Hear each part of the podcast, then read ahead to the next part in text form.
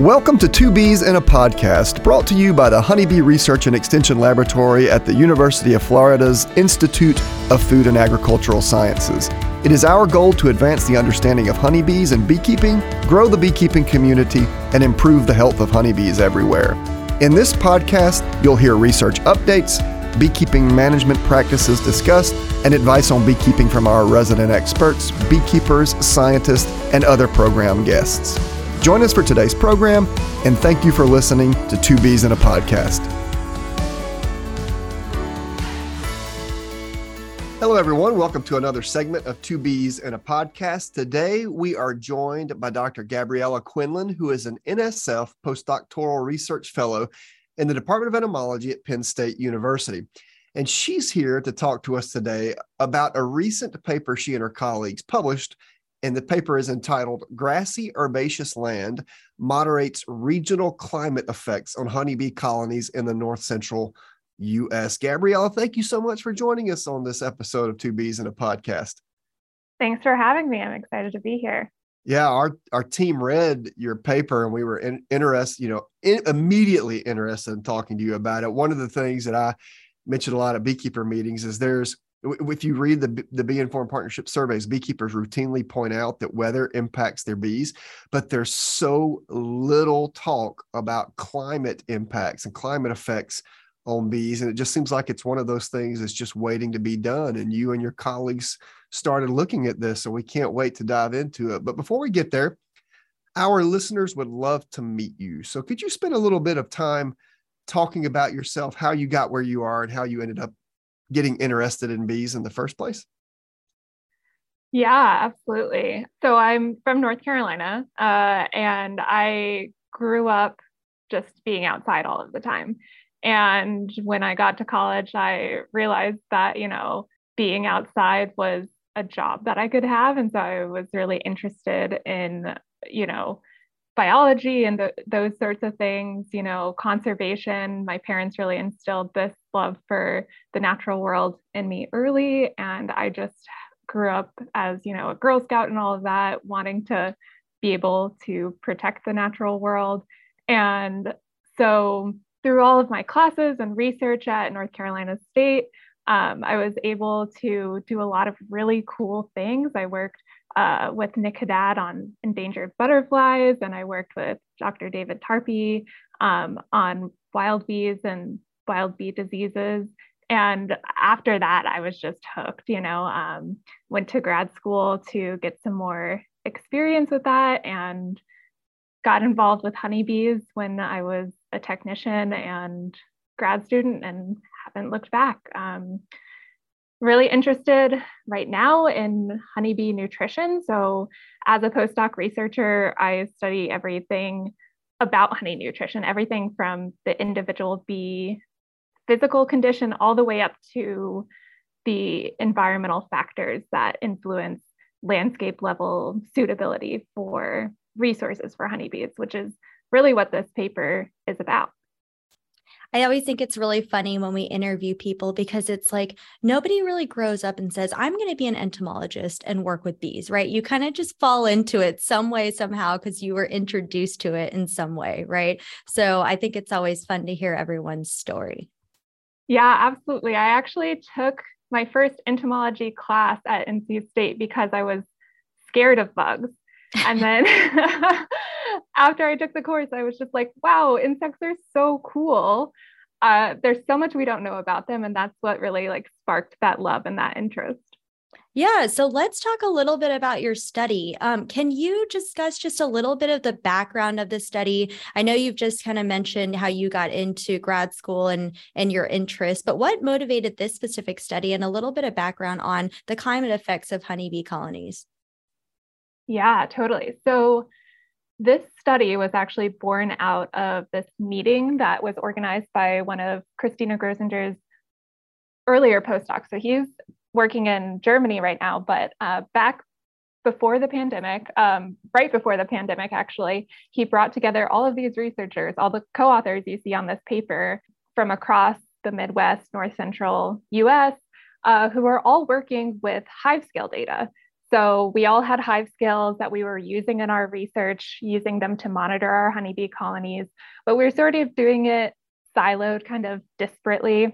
And his idea was to bring us all together, sort of this meeting of the minds kind of workshop where we would swap ideas, talk about our data, talk about our struggles with analyzing the data, and really use that to improve each other's methods, you know, advance the field of colony monitoring through hive scale data.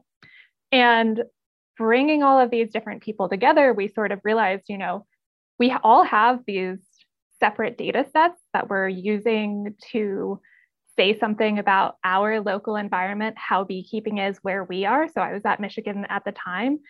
Um, but in doing and combining all of those data sets, we could really say something about the broader influence, not only of where we were locally, but the, those like climate level effects that Jamie was talking about in the beginning. So we were really interested in drawing broader conclusions about what's driving floral resource availability for honeybees. So you guys talk a lot in your paper about land use data. And before we kind of go down this road of what you guys did and how you analyze the data, could you talk a little bit about land use data, how it's collected, and then how it was relevant to your specific project? Yeah, absolutely. So land use data. If you've ever used something like Google Maps or Apple Maps and you see like when you're passing a body of water, it's like blue on the map, or when you're passing a forest or something, it's green, and then like all of the urban areas are gray. It's essentially the same thing, right? It's satellite images that have been put through some sort of model to classify them as one land use versus another. Um, and so the data that we have is a little bit more specific than what you get from say Google Maps, you know, it's not just natural area, water, developed land, but we our satellite images, they've been classified down to more specific things. So I use the US Department of Agriculture cropland data layer. And the um, there's been models developed to understand how the reflectance, so like each land cover has its own spectral reflectance, right? So it's a color or a light spectrum that is given off um, to the satellite. And then smart people go in and use models to classify that as saying, oh, this is the color that this is giving off is more similar to a cornfield versus a soybean field. And so we can tell based on the satellite images what is on the ground. So then I use those data uh, to calculate sort of what types of land use are within the foraging range of the hives. So what sorts of different land covers that these bees had access to? You know, was the bee in a super agricultural area? Was it in a more urban area, etc.? So you had mentioned earlier working with your collaborators on hive scale data and how you're all doing hive scale data. So you just mentioned, you know, foraging and foraging uh, forage availability to the bees. And so, can you just talk about, I guess, the colony weight and whether that's related to foraging availability and also, you know, just a general colony strength and survival? Yeah, totally. Um, so I think that using hive scales is a really cool way that we can understand not only the condition of the colony, but the availability of resources around the colony. And by that, what I mean is, you know, we know that honeybee colonies will hold only, you know, about a kilogram of pollen in the colony at a time. They don't store a ton of pollen, but we've bred these honeybees to store a lot of nectar, right? They'll store as much nectar as the landscape allows and that their hive has space allowed for. So, in a way, by seeing how much weight a colony puts on, how much nectar a colony puts on, we can see how good that landscape is for the bees, right? So if it's in a really great landscape, they'll put on a ton of honey versus if it's in a poor landscape, they're not going to reach their full potential. So there's sort of these honeybee colonies are sort of these like sentinels, these weather stations of what landscape level condition looks like. Um, so we can use them sort of like question the bees in a way to ask them, is this a good landscape or is it not? Um, and more than that, we can start getting into the fine tune how good of a landscape is it and how is that related to environmental factors. So I have a really silly question for you about hive scales. Are you ready Absolutely. for it? Yeah, let's hear it. well, sure so when you put, when you put out a hive scale, is it you've got one scale, you've got a lot of you know colonies, each have a scale. How do you charge them? How are you collecting this these data? Do you go out and individually just look at each scale, or is it something that is connected to some sort of technology? No, absolutely. So there's so many different kinds of hive scales. The ones we used in this study were all automated. Um, and so they collect data um, anywhere from a 15 minute to an hourly um, time period. And so they're electronic. Um, you go into the field, you download the data with like Bluetooth. Uh, so very high tech, but I know beekeepers use anything from like feed scales, bathroom scales, et cetera, um, which will obviously not automated. So you'd have to go out and look at the weight yourself. Um, but yeah, so we have this really rich data source where we're getting hive scale weights every hour, every 15 minutes. And so that way you can really see these really interesting things happening to your colony over the course of a day to weeks to months. Are colonies ever embarrassed about their weight gain? oh my gosh. All right. I need to get I'll get back to the real question. So So, Gabriella, um, I've kind of reordered some questions in my mind here, and I just kind of wanted to put it all to, together and, and let you tell me if if I'm correct. So, what, under your standing your paper, then you're using colony weight gain as a proxy for understanding how the local landscape supports a given bee colony. So presumably, if it's more weight gain, which you guys are assuming is coming through nectar and therefore honey storage, then it's better landscape. And then the reverse would be true if it's lower weight gain or maybe even weight loss, right? So that's kind of the whole purpose of your project. Perfectly said. Yeah. All right. So with that said, could you could you talk a little bit about some of your key findings? Well, I think one of the really interesting findings that we found was just these really broad regional patterns. So we saw that climate level effects, so the typical weather of a region, you know, how where you guys are in Florida is a lot warmer and wetter than it is where I am here in Pennsylvania. Um, those regional climate effects really are setting the stage and underscoring the ability for colonies to put on weight. And so what we think is happening is that climate is setting the stage for the types of floral resources that can grow in a given area, among a lot of other things, right? So it's climate is the reason why the floral communities, say in the Dakotas, are really, really great for bees and they push nectar in a certain way as compared to Pennsylvania, which maybe doesn't have a climate that is as conducive for floral rewards. Then, once we have that really broad sort of foundational level of climate, we saw that that is then further constrained by land use, right? So we have this climate, but then what do we do with that climate?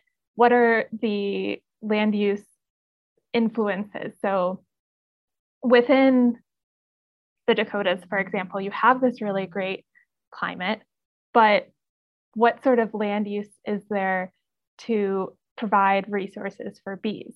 And that brings me to what I thought was the most exciting finding was this interplay between climate and land use. So we found that whether you're in a really great climate or a less great climate, having the bees having access to really beneficial land use, which in the Midwest is things like open, grassy, herbaceous land, places with lots of flowers. So um, think prairies, pastures, etc. Whether you're in a good climate or a not so good climate, the bees having access to those land types can improve their honey um, weight gain. So I think it is really cool to see that even if you're not in a great place, climate wise, regionally, or you don't have super great weather one year, the land use can make up for that in a way.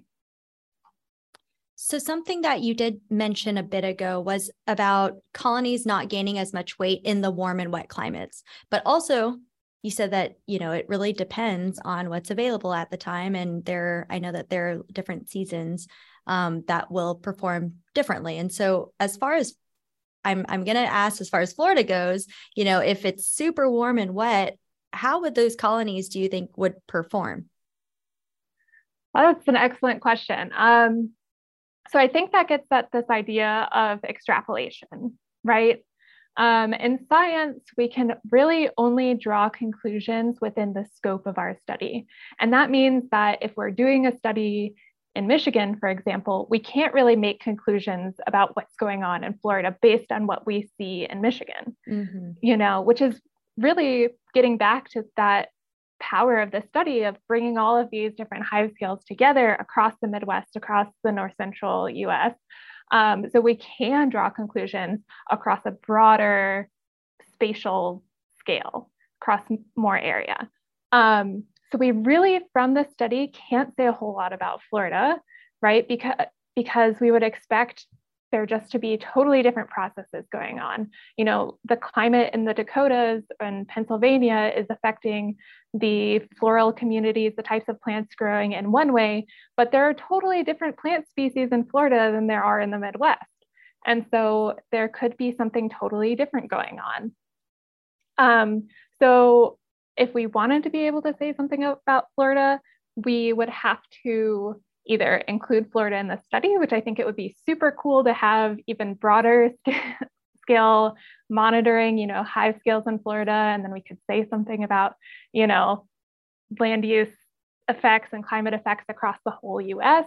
Um, another option is, you know, to have somewhere that has a similar climate to Florida or an even more extreme climate to Florida and we could do what's called interpolation, right? So we, if we know something about point A and we know something about point C, and we draw a line through that, we might have some idea about what's going on in point B. Does that make sense? Absolutely. It kind of it, it brings me to thinking about this issue. I think the reason, you know, we were asking that question is because you guys had made the comment about the warm and wet climate, you know, and here in Florida, that's kind of all we experience. It's and there'll be there'll be a lot of places, for example, in the southeastern US or other places around the world that kind of experience these warm, wet climates. But in my mind, um, I'm thinking about how locally adapted floral resources could or could not offer nectar or pollen rewards based on perhaps the the reverse where maybe maybe here in Florida warm wet's advantageous. I don't know. I'm just throwing things in the air. So it's interesting to me that you guys had noticed that the warm wet uh, impact on hive weight gain and how that could be exacerbated by climate change. And it kind of could easily make everybody who's kind of in a warm, wet climate really concerned about the future of bee pro- productivity in their areas. No, I think that's an excellent point. Things are totally different in Florida, and I don't think you can take these conclusions and apply them to Florida. I think what we're doing is we're sort of, you know, we're not getting the full picture. There's a whole picture out there about like the effects of climate across the whole US, but we're only seeing this little sliver of the Midwest. So there could be all sorts of other patterns going on outside of that little sliver. Um, and I think you bring up an excellent point about these locally adapted species. I think, at least in the Midwest, what we're seeing with the with our native plant species, our prairie species, is that they're a lot more resilient to climate change and these extreme weather events, right? And so I'm sure it's similar in Florida, you know, you have these species um, that are going to be important to think about for as we move forward with climate resilience for uh, to provide resources for honeybees. And I think that's key. And uh, listener, wherever you are listening to us from around the world, you know, I, my guess is some of these these broader implications are going to be true for you guys out there as well. And so this is such an important topic And Gabriella, it kind of always leads us to some of the last questions that we ask when we interview folks is we try to think about it from a more applied scale. And I recognize that, you know, a given study can only talk about what it knows, the, the, the particular conditions under which it was tested, et cetera. But what are some of the management recommendations that you think could come out of your project. And I know, like in, in, my particular case, I'm thinking less about beekeeper management recommendations. I think Amy's going to ask about that next, but I'm thinking about like broader management recommendations you think your data suggests might need to happen based on what you guys found.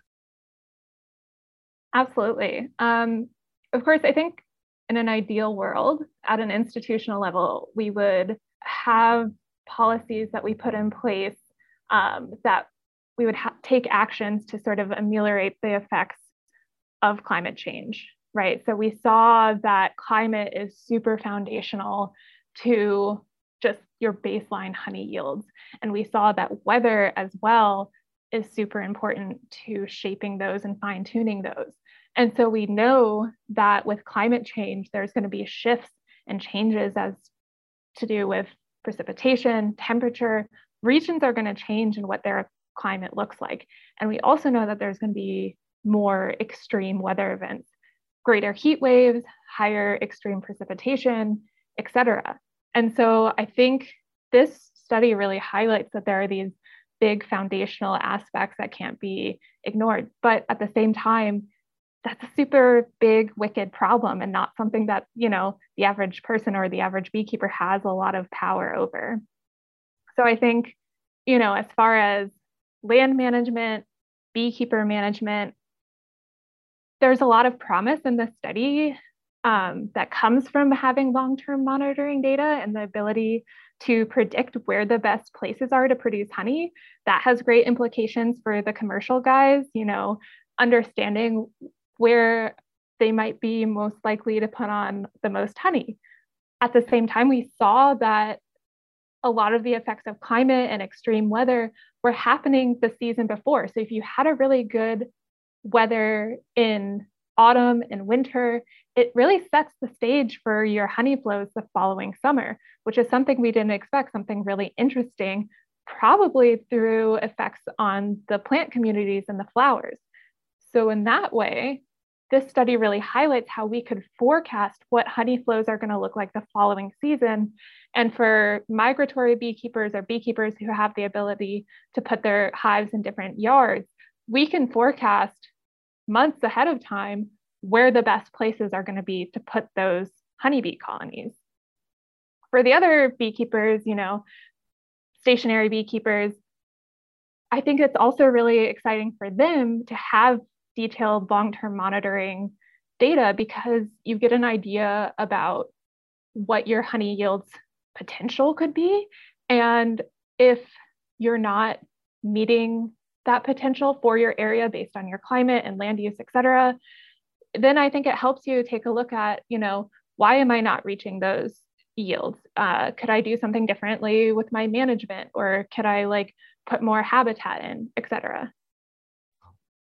So I actually have a list serve of commercial beekeepers and I send them, uh, I try to send them a weekly like ag weather report. And so I'm hoping that they're finding it useful, you know. And so for some of the beekeepers, they've commented and said that they thought the information was just really cool. But now that you're talking about just the seasons and paying attention to what's going on, you know, year after year, I think you're right. I think that it could help predict um, the forecast for for future years.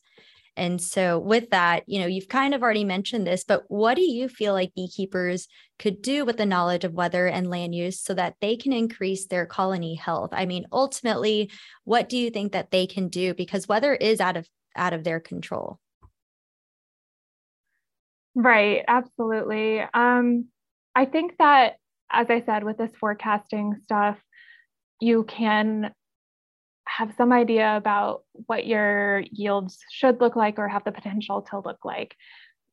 Weather is a huge factor in determining those yields, but it can also help you understand you know when you might need to feed um, managing your colonies to keep them disease free so as they go through the winter they have access to sufficient food resources and you can make it through the winter well enough. So Gabriella, this is really fascinating to me. I I really am intrigued by this idea of whether one year impacts the quality of the landscape the next year. I, I, often hear beekeepers talk about, you know, we didn't have a good flow of honey this year. It was too wet this year. It was too cold this year. It was too dry this year. But that's usually where the conversation stops this year, this year, mm-hmm. this year. And, and instead, you're suggesting that it could be the previous year or maybe even some combinations of the previous years that lead to what the beekeepers are seeing. And this this idea of forecasting while i know you guys aren't promising you can do that now it's still intriguing to me as more data are collected. I mean that's basically what weathermen and women do right? They forecast the weather. They anticipate based on what we see what it's going to be. And and do you believe that is something we'll be able to do with reasonable accuracy at some point in the future is forecast um, honey flows and pollen flows and the need to, to feed and stuff like that. I mean, that's intriguing. Yeah, that's absolutely something I think is possible and that I would love to see. You know, I think that, as you were saying, there are all of these really interesting interplaying factors when it comes to lagged effects on honey production the next year, right? We have, of course, the within year effects, you know, it was too wet or too hot for the bees to go out and forage, etc. But then, you know, there's also these things that are happening to the plant communities across time scales. So just the season before, you know, a lot of plants need the weather to be a certain way in order to grow. Um, the and it can go back to years and years. And maybe you know with more monitoring data we'll be able to more and more accurately forecast what honey flows can look like. And so i think in order to get there we need to have you know these networks of maybe hive scales uh, throughout the us so we can really monitor what's going on and capture different events, different, you know, weather patterns, et cetera, so that we can more accurately predict what it's going to be like in the future. More data, more data, more data. I know. Right? That's that's that's we we we scientists always say, and I completely agree with you. I just love this idea that someday there could be a data repository large enough that's allowing us to forecast with some good accuracy um, what beekeepers could do. I, I'd love to be able to tell a beekeeper, you know, don't go to Tupelo this year. It's not going to be a mm-hmm. good year. And I think about all the resource and time savings that they could have, you know, knowing that information. So it's really exciting that you and your colleagues are taking some of those first initial steps to get us there. Right. I mean, I think that that's a great point that you make is that, you know, even if the plant is there, even if we put the habitat in, if the weather isn't right, that plant is not going to push nectar. It's not going to be a good resource, even if that plant grows and blooms and all of that. So I, I really think that weather is this missing piece that we need to consider.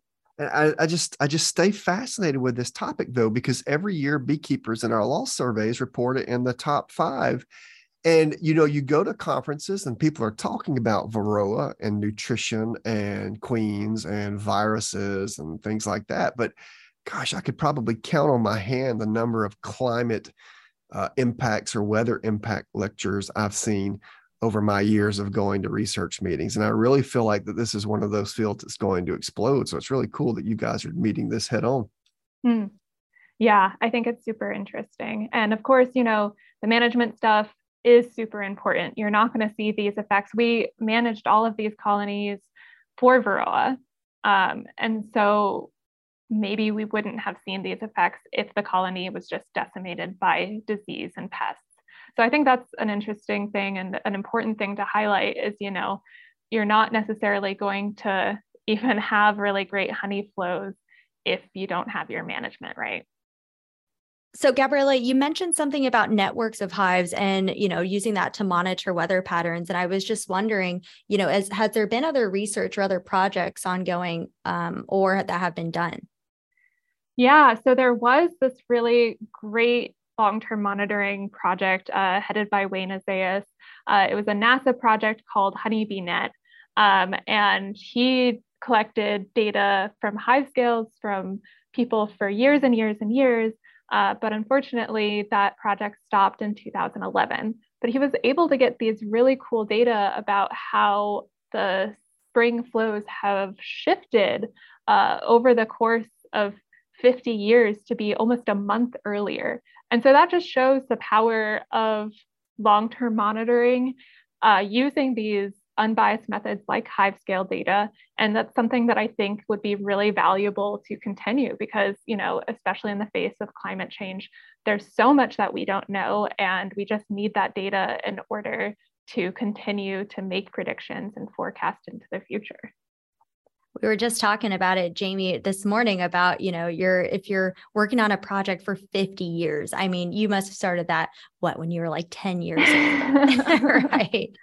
Well gabriella thank you so much for joining us on this episode. It was really neat to see your your research. It's really cool to see how collaborative it was so many folks involved. We look forward to seeing where it goes and just for all of our listeners out there We'll make sure and link this manuscript on our show notes so that you can have a look. But again, Gabriella, thank you so much. Thank you. It was a pleasure.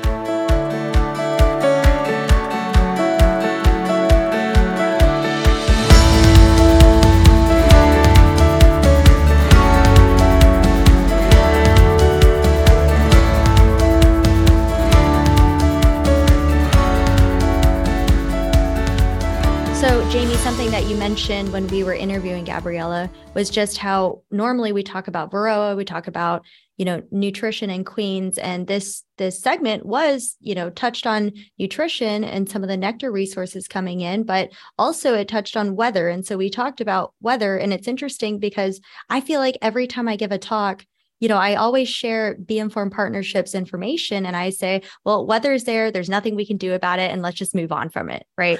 and I feel like, you know, in this case, there actually is a lot to be said about weather and climate. Yeah, I really feel that Gabriella brought up some interesting points, and I, I think I just want to make this, you know, comment again, if I haven't already said a couple times while interviewing her, is that weather comes up every year in beekeeper surveys as a mm-hmm. chief stressor of colonies and and so we as beekeepers we recognize that weather plays an incredible role in the survival of our hives but but we don't think about it much and we don't talk about it much. And plus amy as you know and of course we've got a lot of li- listeners here there's this huge public debate over climate impacts you know whether they're real or not whether they're man-made or not.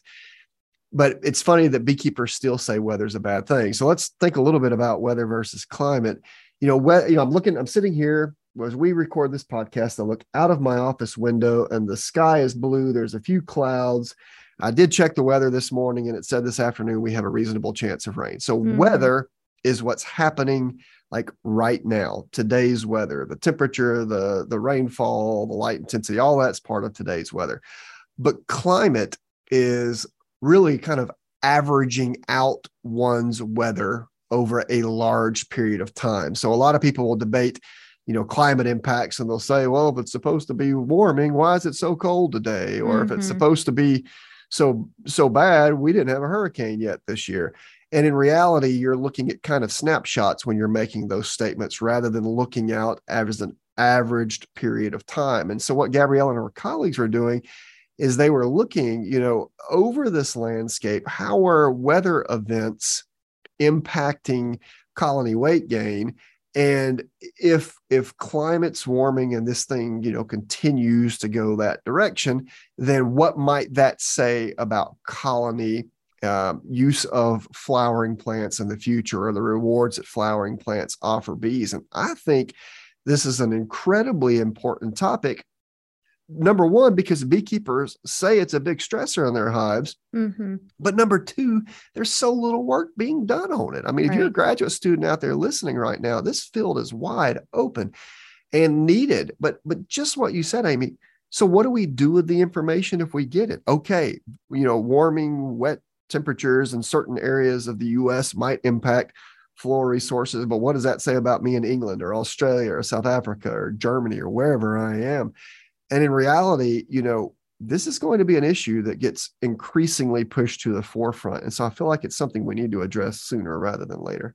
Yeah, I think like most of the time I'm just thinking, oh, it's raining today. I'm not going to go to my colonies. Mm-hmm. Or it's cold and it's wintertime and it's snowing. So I'm not going to go into my colonies. um, so, you know, we don't say that here though. no, we don't because it doesn't snow.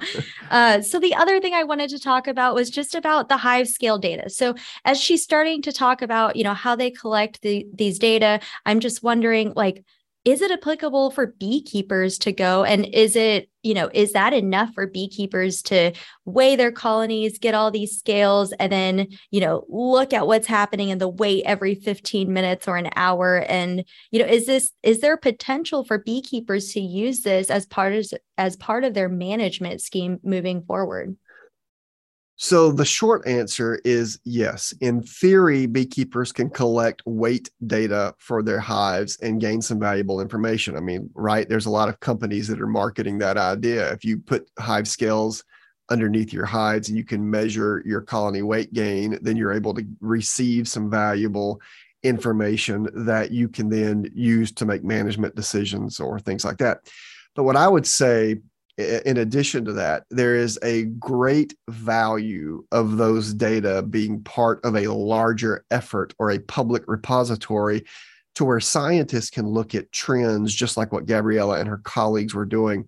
So as so let's just think about it kind of from a hobbyist perspective. You got three colonies in the backyard one of them has a scale under it. Well, if you chose the wrong colony and it's naturally weak or underperforming, then you're going to get some erroneous data. So it'd be hard to make a management decision based on one colony. So do you get three weight scales if you've got three colonies? What about commercial beekeeper? If you've got 10,000 colonies, do you have scales on a half or a third or a quarter or a fifth? You know, at what point is it enough to make management decisions?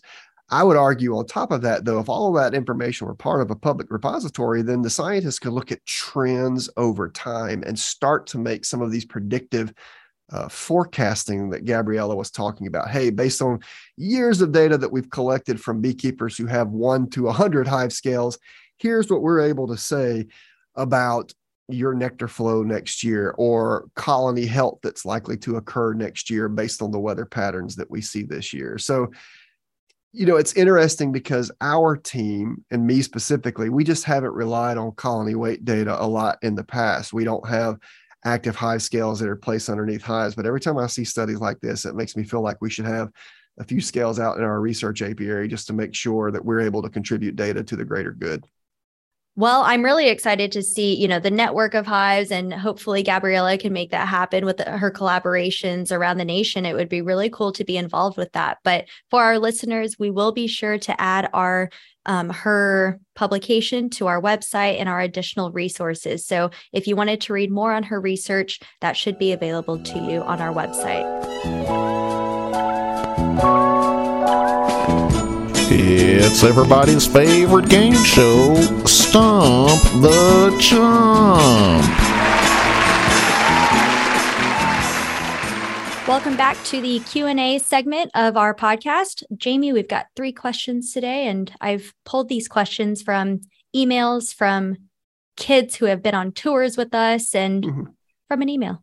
So the first question we have is um, this individual works at an auto salvage yard and they're wanting to acquire some colonies on this property.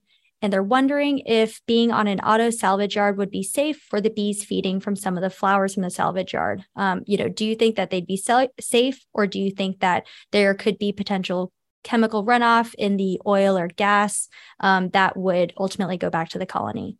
So, I mean, the safest answer for me is just to put out there. It's really hard to answer this question with with absolute certainty. Let me let me explain why that's the case. There are certainly some compounds that can get taken up in flowers and be expressed in the nectar and the pollen that the bees are collecting. So, for example, probably the most famous group of compounds that people know about in this regard would be the neonicotinoid class of insecticides. People have all been talking about that. That's that's what a lot of beekeepers have discussed. So, there, it is certainly possible for plants to take up compounds. Now, the question is is the salvage yard does it have the type of compounds that would likely be taken up into flowers and therefore be a problem for bees my gut tells me is that it's not going to be a problem for you at all i've not read anything that that, pl- that plants can take up you know, fossil fuels or any of this stuff and it be translocated to the nectar or the pollen, Mhm. in which case it's unlikely that bees are going to pick it up from the flowers in these scenarios. But I also don't know what else is in the salvage yard. I don't know if there's chemicals being used and things like that. Also, my guess is is that the volume of plants that are being grown in and around the salvage yard is going to be so small that, that the bees are going to be getting the vast majority of what they need from plants outside the salvage yard. So the exposure would be pretty minimal. Mhm. With that said, there are other ways besides picking stuff up through plants that bees could be exposed to these things. If it can run off in water, for example, uh, maybe there's water sources nearby the salvage yard that's uh, an accumulation pond for a lot of these things that are in the salvage yard, and it's going there, and the bees are going to collect water there for thermoregulation purposes. So I'm going to tell you my my gut feeling, and then you know my overall recommendation. My gut feeling is that the potential impact would be negligible. But the truth is is you're not going to know until you try it. And so this leads me to my my recommendation which is when in doubt don't do it right? Or if you've got a number of colonies you could always move one colony there and see see if you know if if, it is being negatively impacted compared to some of the other colonies that you have elsewhere. And even that's just a small sample size so it would be hard to derive you know a lot of truth from it. But but it sounds like you're a little bit anxious. I would argue that it's hard to know with certainty and even though my gut tells me it would be okay you know when in doubt you know don't do it. Try to find another place that's got a lot of floral resources. Again i really don't think you'll have a problem but since we can't know with certainty Right. there are two options try it out and see what happens or don't do it at all and look for another alternative and just based on the concern that i'm reading into this question i would probably just try to look for another area to locate bees Sounds good. And I have to clarify when I said that a kid asked a question, that wasn't that question that Sounds- Which is getting Thank you. Thank you for letting us. You're welcome. so that leads me to the second question, which actually came from one of the kids who was coming and touring the lab here. And they asked a really great question Do bees have teeth? Yes, and they have to wear braces too. No, I'm just kidding. So okay, they they do have structures that we call teeth. Okay, but it's a little tricky. So when we think of mouths, I'm going to use humans as an example, right? We have this hole that we can open our lips and expose, you know, our, our mouth and our throat. And, and at the forefront of that, right behind the lips are these teeth. It's kind of what we think of as teeth. that was a very strange Yeah, description I know. of Well, teeth. you know what? We got there. We got there. Okay, so we got these teeth kind of at the front of our mouths, and we use them to bite things and to chew things and things like that. And and it le- it's it's they're kind of the gateway into our mouth and and our digestive tract. Well, honeybees, they have mandibles. Now, let me let me start this thought over. Honeybees have two kind of mouth part sets. One of those is the proboscis, which is made up of a lot of different parts that they can put them all together and basically make a tube that's a lot like a drinking straw. All right, the Mhm. proboscis. They call it the Mhm. honeybee tongue, but it's more of a uh, a- a straw type apparatus when all these things fold together. So that's their sucking mouth parts, we would say in entomology. But they also have biting, chewing mouth parts, and we would call that the mandibles. So worker bees have mandibles, drones have mandibles, and queens have mandibles. And at the edge of these mandibles are these little ridges that we often refer to teeth. And they're not teeth in the sense like what we have, right? That kind of go straight to the digestive tract. They they are teeth instead that they use on the end of their mandibles for biting, grasping, or chewing. And I know we use our teeth for chewing, so it'd be tempting to think that it's very similar, but they're not necessarily chewing it for the purpose of of taking it in through their proboscis, as an Mhm. example. But if you look closely at the the edges of a mandible, you'll see these these little ridges, and, and we call these teeth. Yes, We do call them teeth. we do call them Okay. teeth. I did not know that. There Well, you learn go. something new. Learn something new by hosting the podcast and listening to the podcast. Very cool. Okay, so for our third question, so there I've I've read so this person has read this and I've also read this that there are miticides that are something called lipophilic. And so first I want to ask you, you know, what does it mean to be lipophilic? Um, and if miticides are lipophilic, is that a problem in the colonies? So lipophilic, like the name implies, is broken down kind of into two two parts. Lipo meaning wax and or or fat, and philic is loving. So wax loving or fat loving, right? So a compound that is lipophilic is likely, or not likely, it's chemically attracted to fats or waxes. So there are some Varroa treatments that are available that are lipophilic, which means they are more likely to show up in wax than somewhere else. For that matter, a lot of compounds that are used to control a lot of different things are lipophilic. That's why we find a lot of pesticide residues in wax because they're lipophilic and they get in the wax. Hydrophilic means they're they prefer water and so they would be in other substances maybe for example such as honey you know honey is uh, mm-hmm. uh, soluble in water so that would be an example of something that's water loving so a compound that is lipophilic would would preferentially go to wax over something else now the jury's still out on what does this mean for bees and why do i say that well when you do pesticide residue analyses on wax, and we we've seen some of those ourselves, you can find a lot of compounds in wax. So when you see a lot of compounds in wax, you say to yourself, well, bees rear their babies, you know, the larvae and the eggs and the pupae in wax, and they store their honey and their pollen in wax, and they walk all over the wax, and they develop in wax. And they, you know, just you can think of all the things that they do with wax. So right. it makes logical sense that if there's lots of compounds in wax that honeybees could be exposed to a lot of these compounds either while developing or while consuming foodstuffs that are stored in those wax cells.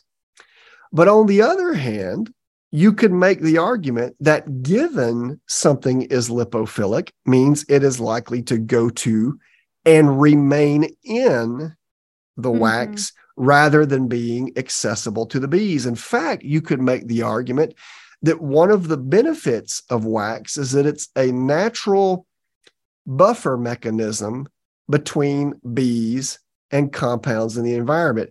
You know, a lot of people like to give this idea that humans created insecticides or pesticides. We didn't. Plants and other things have been using compounds well before we knew um, to create them ourselves for pest control. So honeybees have been exposed to compounds since there were honeybees around to be exposed to compounds. And so you mm. could make the argument rationally that part of the function of beeswax is to remove from honeybees access to compounds that otherwise could cause problems for them. So it kind of pulls it away from circulation. So mm, this is actually something Amy, our team here has been looking at in recent years to try to say, okay, look, we know we've got compounds in wax, but is that a bad thing? or does the wax keep those compounds inaccessible to the bees? And we we're we're just not sure yet. So that's why I'm trying to waffle with this answer rather than going straight to the point. But I would argue that it's a very interesting point scientifically. And it's very possible that the buildup of compounds and wax is exactly the way nature is trying to handle keeping right. this stuff away from bees. Now, I'll add one more thing to that. You know, we tend to keep wax in our colonies you know, into perpetuity. But I remember mm-hmm. years and years and years ago, and if I were asked to find this paper, I'd be unable to do it. So I almost hesitate to say it out loud. But I remember years and years and years ago reading that the average comb in the average wild beehive only survives a couple years. I mean, think about it. A colony is migrating up and down and left and right in the nest cavity over the course of a year. So the unprotected combs would be taken out by wax moths. So so wax is not really a long-lived product in wild honeybee colonies. It gets cycled out pretty quickly. Mm-hmm. So maybe in the normal realm of things, these wax, the wax will pick up these compounds, and then things like wax moths would take out the wax, and bees would build more wax, and it's a constant recycling. But in our colonies, we we tend to use wax forever, and it, you can get these buildup of compounds that that you can't help but feel reach damaging levels to bees. But you know, at the end of the day, we just don't know for sure. Maybe it's not coming out of wax. So, I mean, I'm gonna pause naturally here because you need to ask a follow up question because I chased the rabbit and I didn't answer the if it's present in wax, could Varroa develop resistance to it since it's these low levels right right over right. time so i'm going to pause and let you say well jamie as a follow-up Um, so I have a yeah, so I have a follow-up question, and that's really about the exposure to mites. And so is that an issue? And and also actually I have a question before that, you know, with the term lipophilic and how it is wax or fat loving, does that mean that it's just kind of on the edges or more that it's infused into, you know, the wax or, or fat or whatever it is that it's yeah. holding on to? Mm-hmm. So I'll answer your second question first, which is it it it, okay. it migrates into the wax. We don't believe that it's just on the edges of the wax wax, okay. right? So wait, so we believe it's it, it's it moves into and is incorporated right. in the wax. All right, but with regard to, I think the reason the questioner asked this question in the first place was all the way back to acaricides, right? If we're using acaricides, right. these miticides and hives, then you've got when you even when you take out the strips, let's just pick on. Well, I won't pick on anyone. Let's just say you put in a strip. It's got this active ingredient in it this active ingredient, if it's lipophilic, it's going to move into the wax. You mm-hmm. take out the strip, but the compound's still present in the wax. In fact, we can see this with some compounds used in honeybee colonies. Does that expose mites to low levels of this compound over time such that they can develop resistance to it? Well, right maybe maybe not right the maybe is the same thing from the bee perspective maybe maybe there is this low chronic exposure to pesticides or in the mites case these miticides and since it's not killing them they can develop resistance to it. But on the other hand if it's truly lipophilic maybe it's inaccessible to the mite altogether. So even though it's there it's not something that the mite truly gets exposed to you know because of the lipophilic nature. I will you know add though that the best way to, people get tired of hearing me say stuff like this, but the best way to manage resistance development is to rotate chemicals and follow the label. Rotate chemicals, follow the label. Rotate chemicals, follow the label. And that way, mites aren't getting exposed to things longer than they should be or more often than they should be. Mm-hmm, mm-hmm. You also wonder um, if there's anything that you could do with like wax moth, right? So if they are going in and they are eating it, wouldn't there be something that you could put into the wax to get rid of the ones that are eating it? Yeah, so I've actually thought about this. It, it, the, some of the levels of compounds that we actually find in wax are, well, I, I don't want to overgeneralize. I was going to say astronomical, but you can find some things in really high levels. Like I, I remember seeing fluvalinate or amitraz, both of these, of course, being products that are compounds used against varroa and different mm-hmm. trade names. Those are those tend to occur in wax in really high levels. But I know, for example, amitraz, it's hard to find amitraz, but it's much easier to find its metabolite. The, it, it breaks down very fast. And so you can find its secondary metabolites in it. So then I think, okay, you got all this wax. You've got this kind of buildup of compounds over time in this wax, just naturally, right? right? Stuff we're putting in the hives versus stuff what bees are bringing in from the outside. Is wax just inherently toxic to wax moths now right. because you get these tiny wax moths feeding on wax that's got fluvalinate or amitraz or whatever from the outside of the hive in it? And the answer to that question is, is we don't know. Mm-hmm. Um, I still see wax moth damage in combs, so I know that it's not entirely they're not entirely susceptible to whatever's in wax. But specifically to your question, there's potentially things that you could incorporate into wax that could be toxic to, to wax moths. But I think a lot of people are just concerned about that because you know, it could also be toxic to bees. And since wax moths and bees are at least similar enough in size, you'd have to dose them pretty high to get maybe wax moth control. There, there is one product uh, that's based on Bacillus thuringiensis, the BT product that you can spray on combs. That's uh, essentially innocuous to honeybees, but when wax moths eat the combs, it kills them. But it's not a traditional miticide that would be like lipophilic which right. is kind of the theme of this question. It, it, it does get sprayed on the combs, and when wax moths eat it, it does kill them. But um, it's a slightly different application and slightly different chemistry. Very cool. All right. So in this Q and A, we talked about auto salvage yards. We talked about whether bees have teeth, and we talked about what it means to be lipophilic. I think you know. I think we've exhausted ourselves for the Q and A for today, but. Uh, beekeepers, if you've got other questions, you know, any question is fair game. So send it our way, contact us on social media, or send us an email. Thank you for listening to Two Bees in a Podcast. For more information and resources on today's episode, check out the Honeybee Research Lab website at ufhoneybee.com. If you have questions you want answered on air, email them to us at honeybee at ifas.edu honeybee.ufl.edu or message us on social media at UF Honeybee Lab on Instagram, Facebook, and Twitter. This episode was hosted by Jamie Ellis and Amy Vu. This podcast is produced and edited by Amy Vu and Sarah Sowers. Thanks for listening and see you next week.